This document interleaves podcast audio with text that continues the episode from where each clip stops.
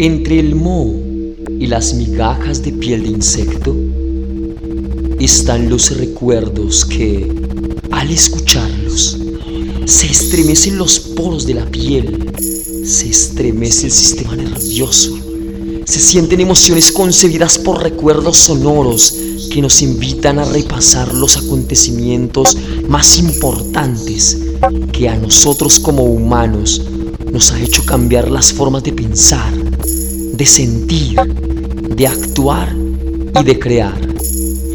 Bienvenidos y bienvenidas a Caica Sonora, la alternativa, en nuestra tercera temporada, Anaqueles Sonoros, un viaje por los más recónditos lugares de nuestra memoria, un viaje por la antena global en las ondas del tiempo.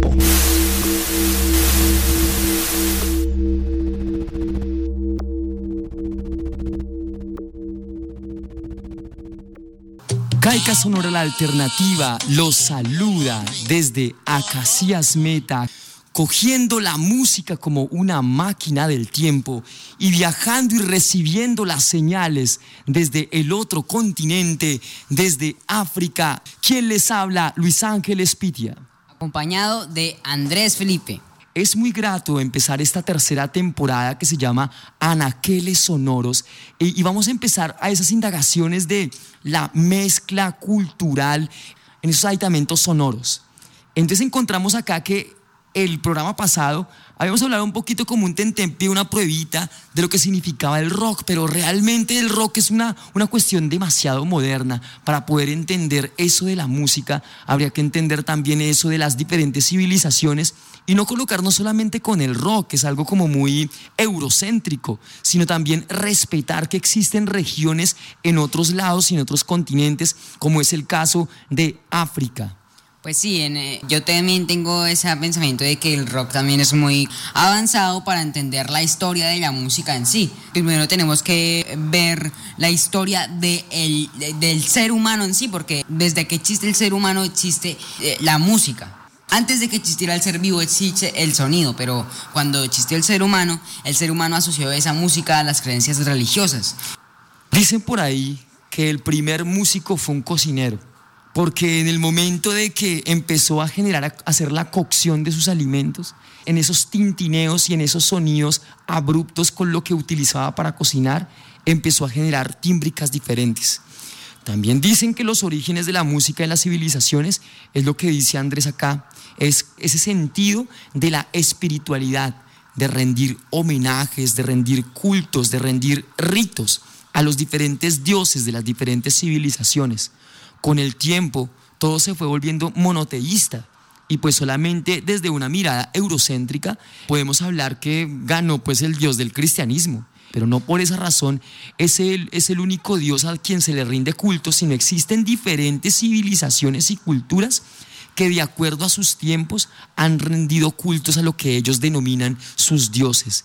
Y gracias a eso empiezan a generar unas construcciones musicales con esos sonidos del entorno, con esos sonidos del espíritu, con esos sonidos que su propia cultura empieza a generar, con esos sonidos de disculpa, con esos sonidos de solicitud, de, de, de cambio de, de, de los climas, con esos sonidos de solicitud por la fertilidad de la tierra, de esos sonidos que nos hacen realmente diferentes culturas.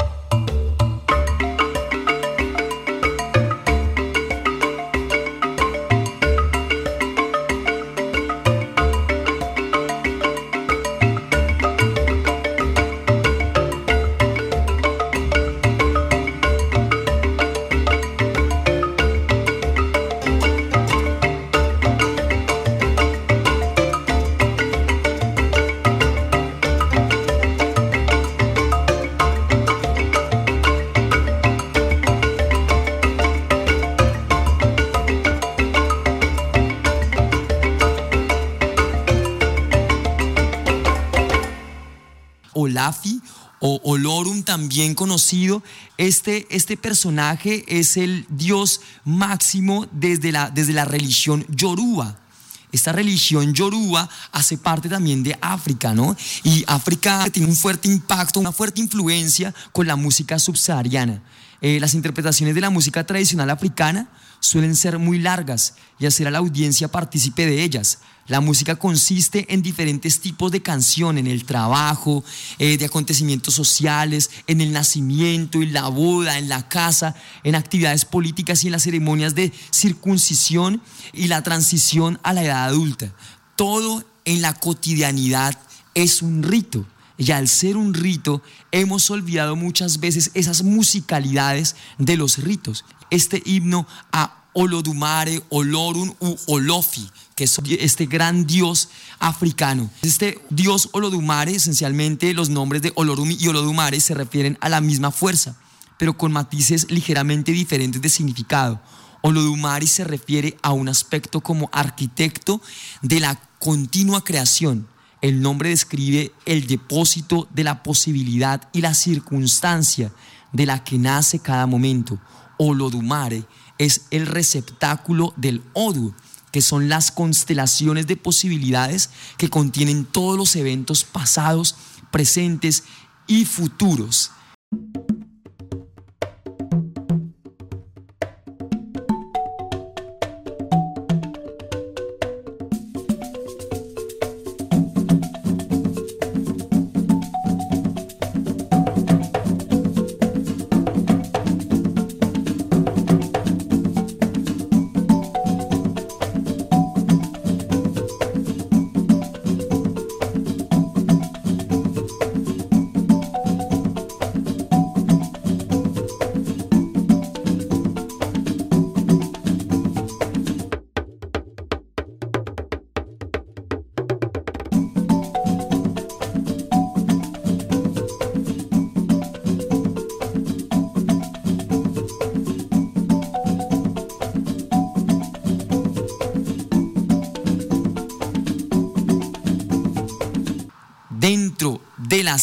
Deidades de la cultura africana está Obatalá, está Orula, está Yemayá, que es la patrona de los mares y de la maternidad, está Ochún, la hermana menor de Yemayá y la pródiga dueña del amor, del matrimonio, del oro y de los ríos, está Oyú, la reina de los muertos, dueña del fuego y patrona del cementerio.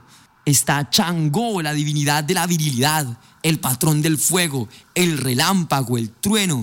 Proporciona victoria sobre los enemigos y toda dificultad. Bueno, ¿qué le parece estos ritmos africanos? ¿Cuál es su, su percepción de lo africano, Andrés? Pues para mí, pues la música africana también, como usted lo acabó de decir, tiene mucha influ- influencia en, en todas las culturas de todo el mundo, porque aquí en América, por ejemplo, los trajeron como esclavos los españoles y los ingleses, y también en África, en, en Francia, por ejemplo, que cogieron todas esas tierras africanas y les pusieron su cultura, y también los africanos están poniendo la cultura de, de ellos allá en, en tierras europeas. Claro, porque muchos colonizadores, en África fue el continente donde más colonizaron, fue casi de muchas partes de Europa, ¿no? Y pues regresan también como para mirar esa cuestión de las nacionalidades. Y acá hay algo muy importante, ¿no, Andrés? Es el idioma. El idioma, por ejemplo, es algo muy importante para la creación de identidad. Todos los negros o afrodescendientes que vienen desde África venían también con una idiosincrasia. Y aquí al llegar a, a todos estos territorios americanos generaron esos sincretismos religiosos, pasando de lo que le estaban dando por obligación, que era el cristianismo, a sus realmente deidades y religiones de, de sus lugares provenientes. Pero bueno, en ese, en ese ejercicio muchos de esos afrodescendientes hacían parte de la religión yoruba, y que de ahí viene eso que se va a conocer como la santería. La música hace parte de todos los continentes y hace parte de todas las civilizaciones, y son tiempos también de quitarle importancia a lo que se denomina como lo eurocéntrico. Pero Andrés, cuéntanos un poquito sobre qué otras etnias hay por allá en esta región de los pueblos africanos que tenemos que también como es, eh, rendir un, un homenaje, porque esos pueblos también nos acompañan en eso que conocemos nosotros como la, lo latinoamericano y, lo, y, y en este caso la colombianidad. Bueno, pues vamos a conocer un poquito de estos pueblos. El primer pueblo es el pueblo Zulu. Los zulúes están organizados en comunidades patriarcales y polígamas. El pueblo Zulu se encuentra asentado hoy principalmente en la provincia de KwaZulu-Natal, Sudáfrica, con pequeños grupos ubicados también en Mozambique, Zimbabue y Zambia. Fundado en mil setecientos nueve entre los siglos diecisiete y diecinueve. El reino Zulu se extendió como monarquía a lo largo de la costa del Océano Índico, desde el río Tugela en el sur hasta el río Pongola en el norte. También tenemos a los tu- Tuareg. Los Tuaregs son un pueblo nómada, conocido como los, nom- los hombres azules de- del Sahara. Por sus vestimentas se mueven en grandes grupos por el desierto, buscando en cada estación aquellas regiones más convenientes donde vivir. Practican el Islam por influencia histórica de Oriente, si bien se trata de un Islam que cuenta con creencias animalistas no ortodoxas. También tiene su propia escritura. La tercera es el Masai. Han mantenido cierta presencia en los medios por su cultura seminómada y el interés por sus tradiciones. En la actualidad se dividen en cinco clanes entre Kenia y Tanzania. Son una población total de más de ochocientas mil personas. Antes de la colonización, los masáis eran un pueblo guerrero. Sin embargo, hoy se dedican al pastoreo. La etnia Himba, el hogar de los Himba, se encuentra en la región Cumené, Canimia. La región es la de una aridez que no permite ningún tipo, tipo de actividad agrícola. Por eso la etnia Inba se dedican a la cría de ganado, conservando el estilo de vida tradicional. Los Inba adornan sus cuerpos con collares y brazaletes. En el caso de las mujeres, además, untan sus cuerpos de una mezcla de ocre, hierbas y manteca para protegerse del sol. Son monoteístas y su dios es Mukuru, divinidad que tanto los Inba como la etnia los heredó. Creen que solo bendice. El pueblo Hamer, que está en Etiopía, al sur, viven de la agricultura y la ganadería. Son los polígamos, si bien la primera mujer es aquella que cuida a la familia, economía, educación, toma las decisiones. Los peinados femeninos son dignos de admiración, un curioso estilismo que se obtiene con barro rojizo y grasas animales. La etnia Musurí, también en Etiopía, dedicados a la cría de ganado y la agricultura, mantienen una fuerte relación con las creencias animistas. Des- destacan las dilataciones con platos de arcilla en las orejas y los labios, así como su costumbre de pintarse el cuerpo varias veces al día para expresar sus estados de ánimo. Los exiliados de, Sa- de Daasach en el Valle del Olmo, también encontrados en esta curiosa etnia etíope que se define por ser exiliados de otras comunidades, su unión se debe a la búsqueda de apoyo y protección de unos y otros. Son seminómadas, dedicados al pastoreo, que han cambiado parte de sus creencias con la llegada de productos manufacturados, cuyos desechos reciclan para crear elaboradas pelucas, chapas, relojes de pulsera, horquillas y todo tipo de piezas de plástico y metal que convierten en decoración. Aquí tenemos diversidad de grupos que se encuentran en estas regiones del África. Muchas veces uno se plantea y dice, uno generaliza, así como si uno estuviera en otro país, lo generalizan como, ah, sí, es latino, pero hay una serie de diferencias que nos colocan a nosotros eh, con diferentes culturas, diferentes modos de pensar, de percibir el mundo a partir de las filosofías, de las, regis- de las religiones, de las costumbres. De esa manera también acá observamos esta diversidad y esta riqueza cultural de todos los pueblos africanos que realmente eh, han aportado muchísimo actualmente en la música moderna, en ritmos como el rap, el jazz, el blues, el rock, eh, como por mencionar algunos, la salsa, etcétera, etcétera, etcétera, eh, vienen de estas tierras de África. Entonces hablar de música realmente es hablar de posturas filosóficas, de creencias. En este caso, los pueblos primitivos tienen una, una directa conexión entre la, la divinidad y la mortalidad, a partir de las músicas, a partir de los rituales. Vamos a tomar otra vez nuestra máquina del tiempo y vamos a trasladarnos a otra geografía de esto que, llaman, que llamamos el mundo, de esto que llamamos el globo terráqueo.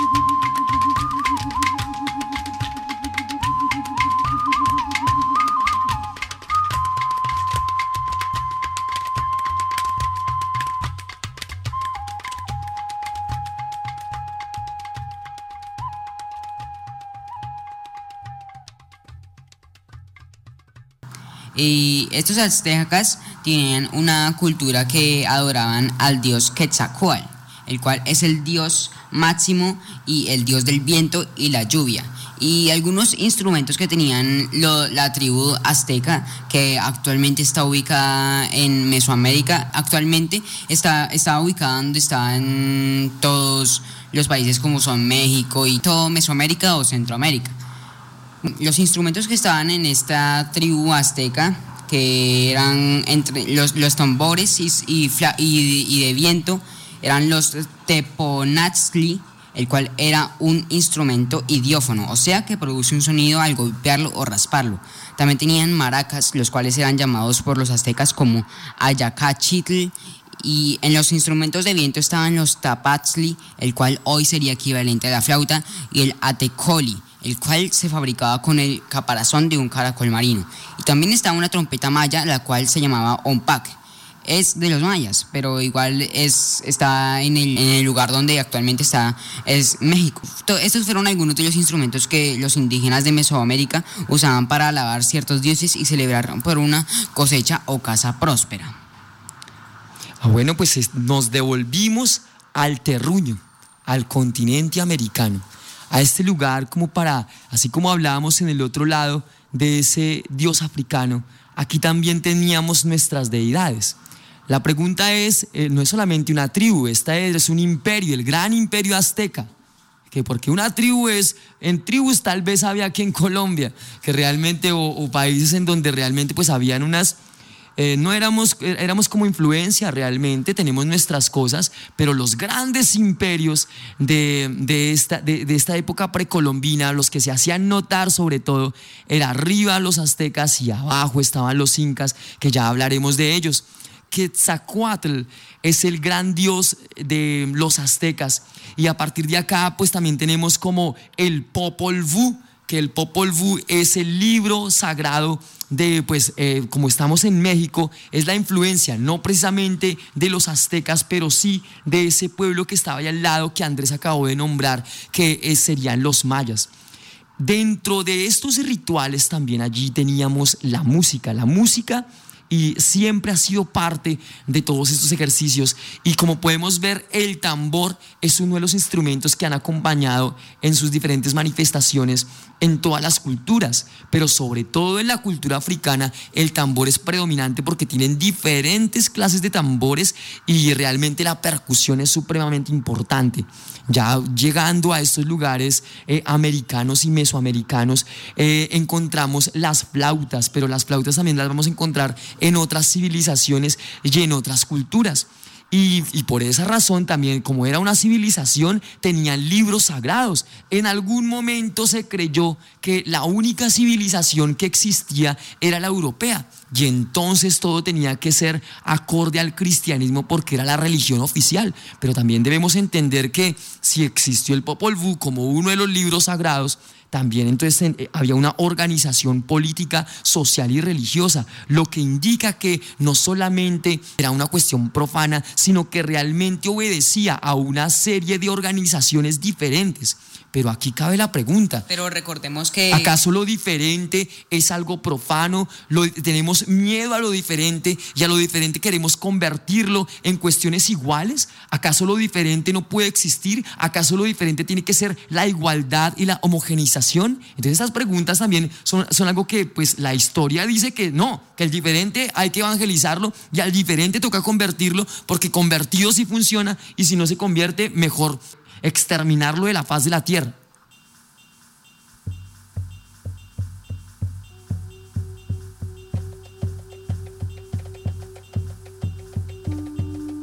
Entonces digamos acá, estos ejercicios son supremamente importantes y quiero leerles un poquito sobre este libro sagrado, un fragmento de la primera parte del capítulo primero del Popol Vuh.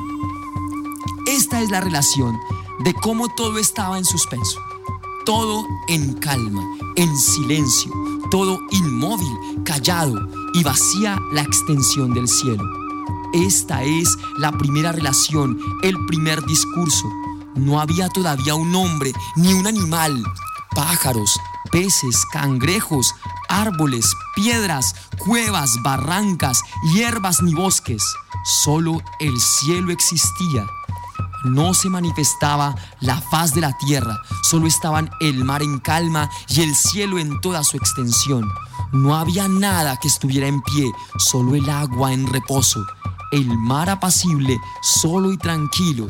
No había nada dotado de existencia, solamente había inmovilidad y silencio en la oscuridad, en la noche. Solo el creador, el formador, Tepeu, Gukumatz, los progenitores estaban en el agua rodeados de claridad. Estaban ocultos bajo plumas verdes y azules. Por eso se les llama Gukumats. De grandes sabios, de grandes pensadores es su naturaleza.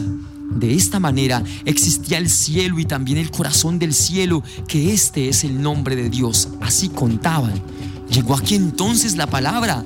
Vinieron juntos Tepeu y Gucumatz en la oscuridad, en la noche, y hablaron entre sí Tepeu y Gucumatz. Hablaron, pues, consultando entre sí y meditando. Se pusieron de acuerdo, juntaron sus palabras y su pensamiento. Entonces se manifestó con claridad, mientras meditaban, que cuando amaneciera debía aparecer el hombre. Entonces dispusieron la creación y crecimiento de los árboles y los bejucos y el nacimiento de la vida y la creación del hombre. Se dispuso así en las tinieblas y en la noche por el corazón del cielo que se llama huracán. El primero se llama Caculá huracán, el segundo es Chipi Caculá, el tercero es Raxá Caculá y estos tres son el corazón del cielo.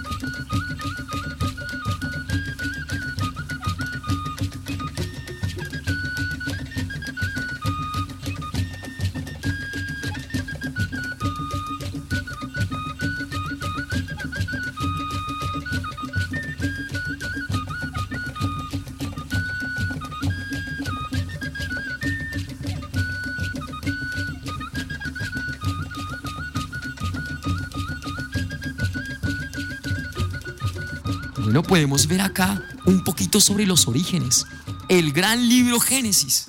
Y acá podemos ver que todas las civilizaciones tienen su, su cuento del origen, su tradición sobre qué creer que es el origen. Estamos hablando de estas civilizaciones primitivas. ¿Por qué hablamos de ellas? Porque ellas tienen sonoridades, porque ellas toman esos sonidos y los organizan de tal forma que producen esto que llamamos música. No solamente esa tradición eurocentrista, sino que hablar de lo latinoamericano es hablar de esta mezcla negra, de esta mezcla indígena y de esta mezcla eh, europea.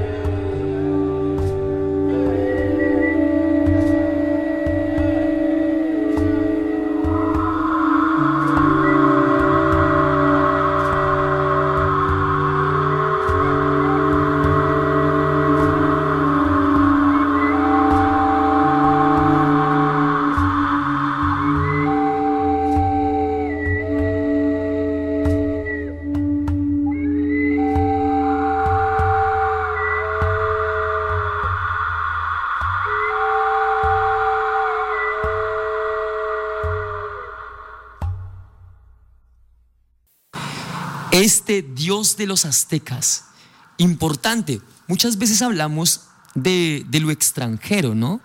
Y entonces hablamos, entonces queremos como escuchar cuestiones de Alemania, de Bélgica, Estados Unidos, Inglaterra, eh, no sé, de otros espacios.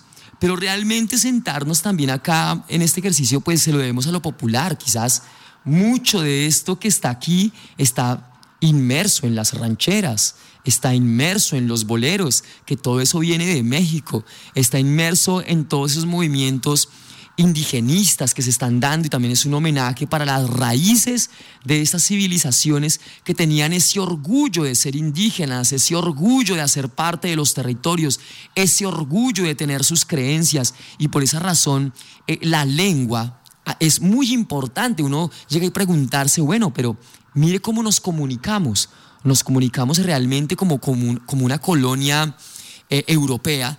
Pero realmente todas esas lenguas que estaban en nuestros territorios pues fueron cambiadas, fueron quitadas por generaciones, y a partir de eso empezamos a hablar este lenguaje y pues empezamos a entender más la Europa que ni siquiera nuestros propios territorios, que son territorios por ancestralidad, territorios ocupados por indígenas, no ocupados por colonos ni ocupados por esos personajes europeos.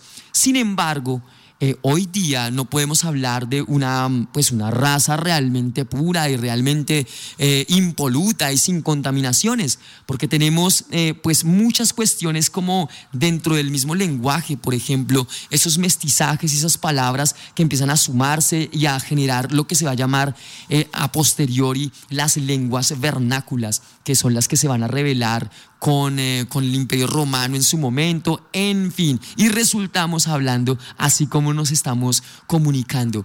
Eh, amigo y amiga radioescucha que nos está, que está allá parando la oreja eh, al otro lado de, del dial, eh, ¿ustedes conocen algún lenguaje indígena, algunas palabras en, en, en otra lengua que no sea Eh, pues el inglés o el francés o el mismo español?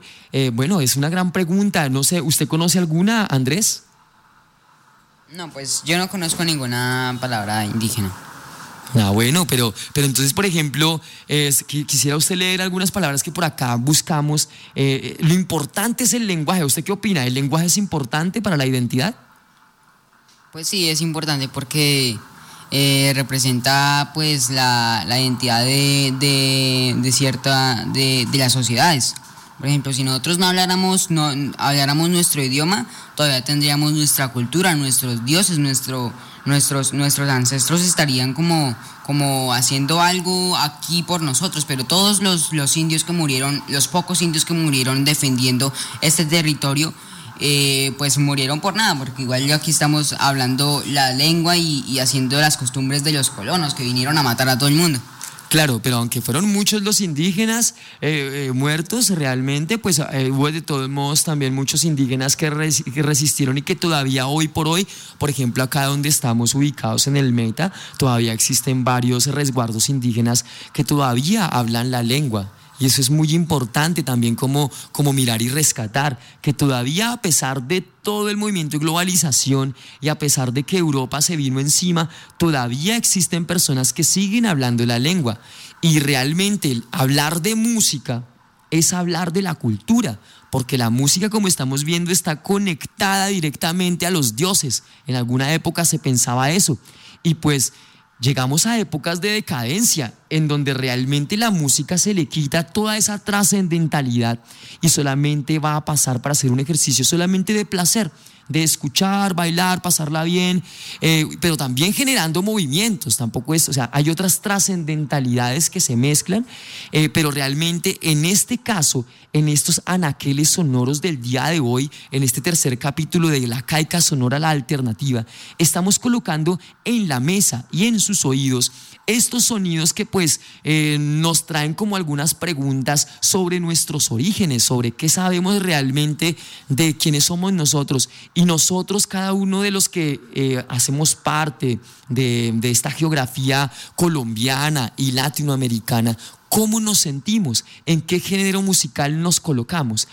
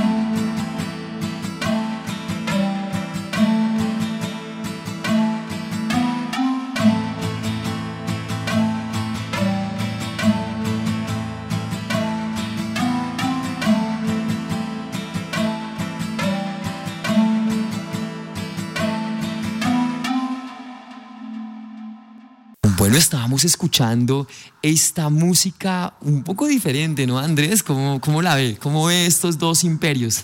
Sí, pues estos dos imperios son muy diferentes en lo cultural y supongo que también como, como se comportaban. Pues eran los imperios, eran quizás los más civilizados en América, pero también tenían costumbres diferentes. Por ejemplo, la música, la música de los incas me parece como más, más bonita que la, que la música de los, de los aztecas. Pues más tranquila, ¿cierto? Sí, más, más, más, como más, más, más refinada. Igual los, los, los, los aztecas eran como, como hacer ba- bailes y, y todo eso y, y, y, y pelear también. Claro, aunque los incas también peleaban, ¿no? Porque todos peleaban, tenían sus guerreros, pero realmente sí hay unas diferencias, hay unas diferencias ahí. Eh, pues cuéntanos un poquito sobre este imperio. Bueno, el, el imperio inca también tuvo muchos instrumentos similares a los instrumentos que tuvieron los, los de Mesoamérica, los, los aztecas. Tenían flautas, eh, tenían que se fabricaban con huesos de animales o madera, tambores. También tenían varios instrumentos únicos de allí, como la, el antara, el cual es un instrumento de viento que tenía diferentes orificios, los cuales eran de palos pegados, pero cada uno tiene un sonido diferente, porque cada uno tenía un tamaño diferente.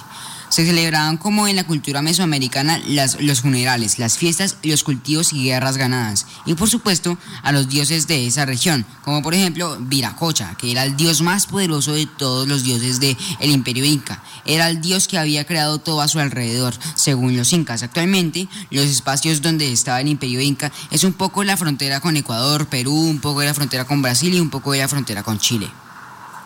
Qué interesante. O sea, todos los imperios, eh, pues el sol era, era la gran deidad eh, de América, realmente, de toda América. Yo me imagino que también. Pero estos, estos en general a, adoraban más al sol que, que, los, que los aztecas, porque los aztecas adoraban ir a, a, a Quetzal, Quetzalcóatl. Quetzalcóatl. Claro. Pero, a, pero adoraban la salida del sol. Claro, claro. Y entonces ahí en ese ejercicio encontramos unas festividades que en muchos lugares se coloca. Por ejemplo, en Colombia existe el Inti Raymi, y el Inti Raymi es una celebración inca. Entonces acá se puede ver que sí hay una influencia realmente de, pues obviamente, de estos imperios eh, en nuestro país y pues en toda América Latina. Eh, el Inti Raymi es una antigua celebración de, de los incas, donde se le rendía el culto a Inti o al sol. Antiguamente el Inti Raymi duraba unos quince días. Se hacían sacrificios y se presentaban bailes o danzas para adorar al dios sol. El último Inti Raymi que se realizó con la presencia del emperador inca fue en el año de mil quinientos treinta y cinco, un año antes de la conquista española, el año de mil quinientos treinta y seis. Actualmente el Inti Raymi es una representación teatral. Miles de cusqueños y personas de todas partes del mundo se dan cita a este acontecimiento, que es una de las manifestaciones culturales y tradicionales más importantes en esta parte del mundo. Esta celebración inca hace que cada uno de nosotros sienta correr por sus venas la sangre inca y revalore nuestro pasado. Pues acá, por ejemplo, vemos que así como Aristóteles y los griegos hicieron la escritura, ¿no? Que es que realmente, como somos una colonia occidental, eh, también leemos y escribimos, somos de la cultura oral, pero también de la cultura escrita.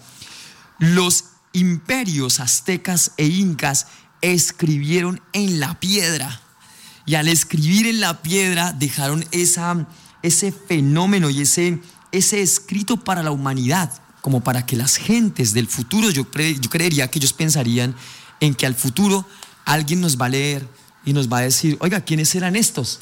Y de hecho fue una realidad, porque imperios así, con esas estructuras, con esas pirámides, con esas estatuas gigantescas, con la ciudad de Machu Picchu, por ejemplo, en el caso de los incas, con el calendario azteca, ¿cierto? Esa piedra que, que genera así como todo, el, todo este, ese legado a la humanidad, ese legado de, de América para el mundo, que debió ser, o sea, que tiene que ser también como homenajeado, porque realmente no solamente somos eurocéntricos y pues afortunadamente en estos tiempos con la globalización nos estamos replanteando nuestras identidades, nos estamos replanteando qué es lo que somos. Somos esa unión entre los orishas por allá africanos, entre los pueblos que eran influencias del imperio inca o del imperio azteca.